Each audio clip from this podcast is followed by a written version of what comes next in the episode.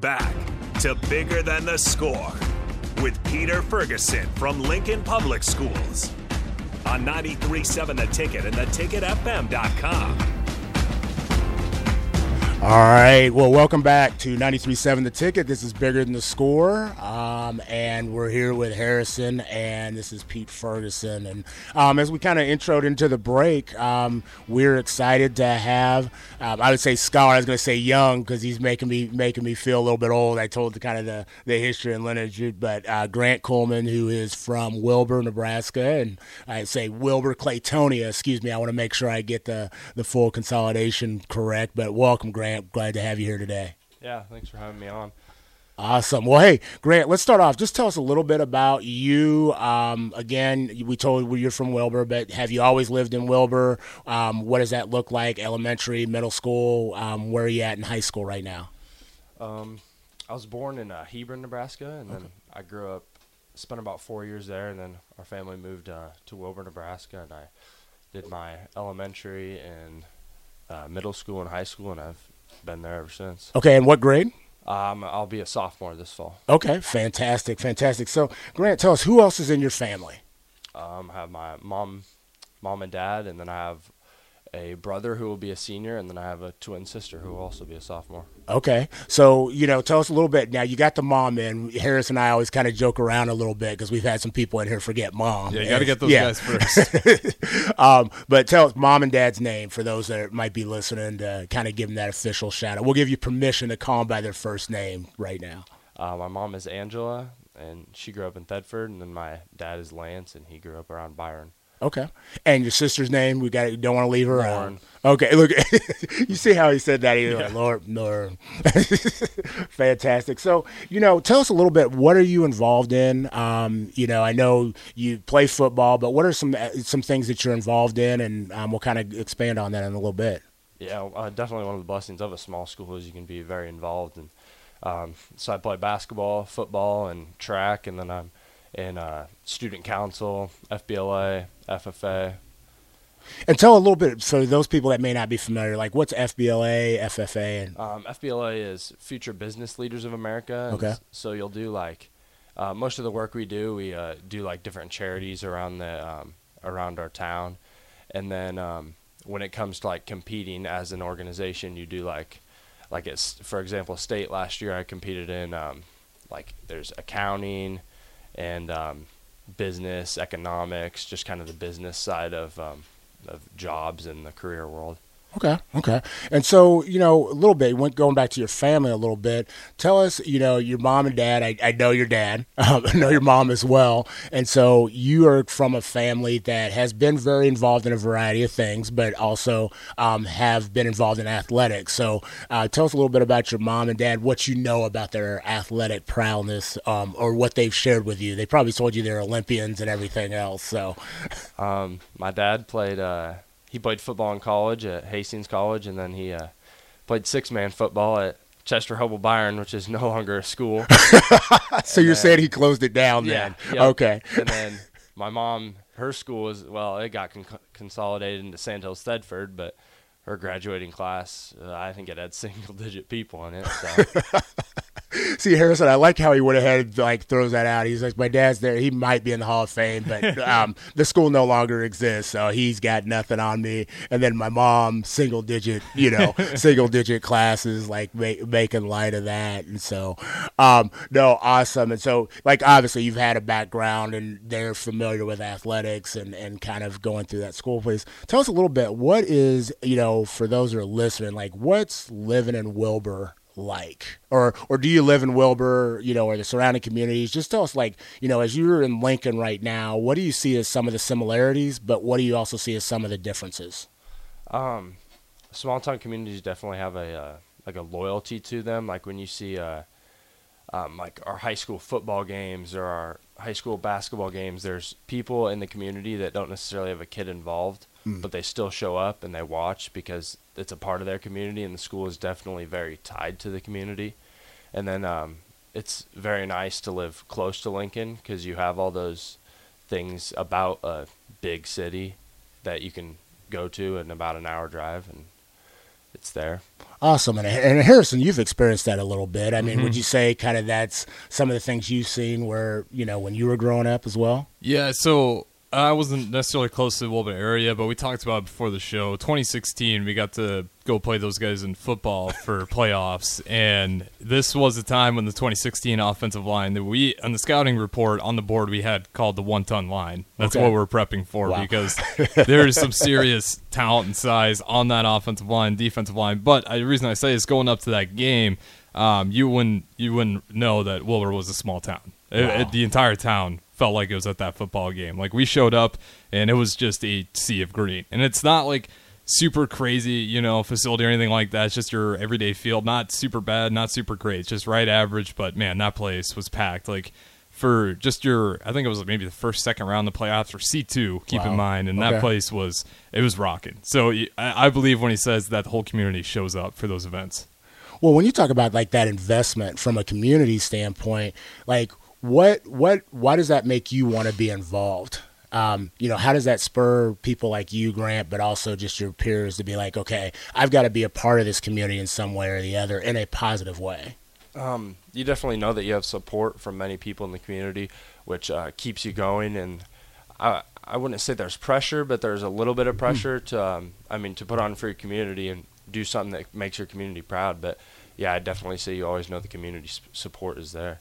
Well, I think also you said like pressure, but maybe some accountability. Yeah, you know, to, sure. to carry it on and to to kind of just represent not only for you know the name that might be on the back if they put the names on the jersey on the back. I know a lot of high schools don't do that, but like in the front, like you you you're representing for the class of 1975 just as well as you're representing for the class of you know 2023. So what else? You know, um, you said you're multi-involved, and so I want to ask you about that. Why? Why is that important? You said, you know, obviously being in a little smaller community, you know, you get that opportunity to do that. But why is that important, just in general, for young people to be multi-involved um, and not just kind of maybe on a single singular track? Um, I think it gets it prepares you for your future. It definitely, I mean, having a packed schedule, but still being able to um, manage your time well and get your homework and different things done while having a packed schedule is definitely important. And then, like at a small school, you have to be involved. Otherwise, different things if you don't have enough people involved, then the program gets shut down. But um, and then there's skills you can develop for life. Like I participate in speech, and Okay. that that definitely has helped me um, speak in public a little bit better for sure. So what? What's what was your event? What was your genre and speech that you crushed this year? Um, I do extemp in speech. It's Okay. kind of on the political side, but um, I wouldn't say I'm necessarily. I can't write a super long speech and then have to memorize it, but I'm good at procrastinating. So drawing my topic and then getting uh, 30 minutes to an hour to write on it and then presenting it to a judge. Uh, that's the topic that appealed to me, and that's the topic that I did. Awesome. When you think about that, that like you said, that thirty set you that procrastination. People always tell me, "Is there a life skill or whatever that you have?" And I would always tell people that's definitely one um, that you'll want to take with you. So I'd say you grow out of it, but I'm still working on it a little bit on that end. Um, hey, tell us a little bit about. You talked about your parents, but tell me a little bit about some mentors that you've had, um, kind of as you've gone through. You know, whether you know just your life up, up to this point, people that have stood out. I definitely say two big mentors for me are our high school football coach and then our high school basketball coach, um, Coach Conway and Coach Durgans. They've they've both pushed me uh, throughout my athletics career to be the best that I can be, and then they're always encouraging, but they never let me be satisfied with where I'm at, and they always show me that I can I can be better. As you're talking about that, what are you know they've they've pushed you and they've kind of you know instilled in you that you can always be a little bit better. What are some characteristics that they have that when you know you're maybe talking to other people um, about what they should be looking for in a mentor? What are some characteristics that they have um, that kind of really stand out to you? Um, our basketball coach, Coach Conway, I would definitely say he's like, he's he's gotten on me a lot, and he's going to get on you, and he's going to be hard on you. But at the end of the day, knowing that he's your biggest fan Wow. and that he's always going to be there to support you, I feel like that's one of the biggest things. And what about your football coach? Um, our football coach, he does a, a great job of building a program. and just building that success and that culture that our football program has and getting kids to go out who they may they may not play they, they may play their senior year but they love being a part of the program and they love being wow. being a part of that team I think too many times people talk about like you know what's your role, um, and I think it's talked about inclusion and belonging, and so making you know making an environment that everybody feels they may not necessarily have the role that they want or a role, but there's an inclusiveness and there's a belonging aspect to, to what goes on. And obviously, you talked about that. That's important. One, because of numbers, but two, just because of the nature of the community. Um, so it's great to hear that. Um, tell us a little bit about just you know I, I know you know you you're starting kind of I say midway in kind of your high school career and what that might look like. But um, I also know kind of around you've had a little bit of adversity, you know, um, just physically, and and so what does that look like for you when you face some adversity? Um, you know, what is that? How has that transpired for you? And then to be perfectly honest, um, how have you overcome? How have you overcome to get where you're at today? I'd say definitely. I mean, don't be afraid of failure. I mean, failure isn't always a bad thing. You have to fail to succeed. Mm. And then um, something my dad has always told me is be comfortable being uncomfortable. Mm. So not not being successful isn't necessarily a bad thing. If you just keep working at it and you just keep getting better, you'll eventually be comfortable. You talked about that just failure. We had that quote on earlier with right. Kobe Bryant from from last week. You know, um, what is that?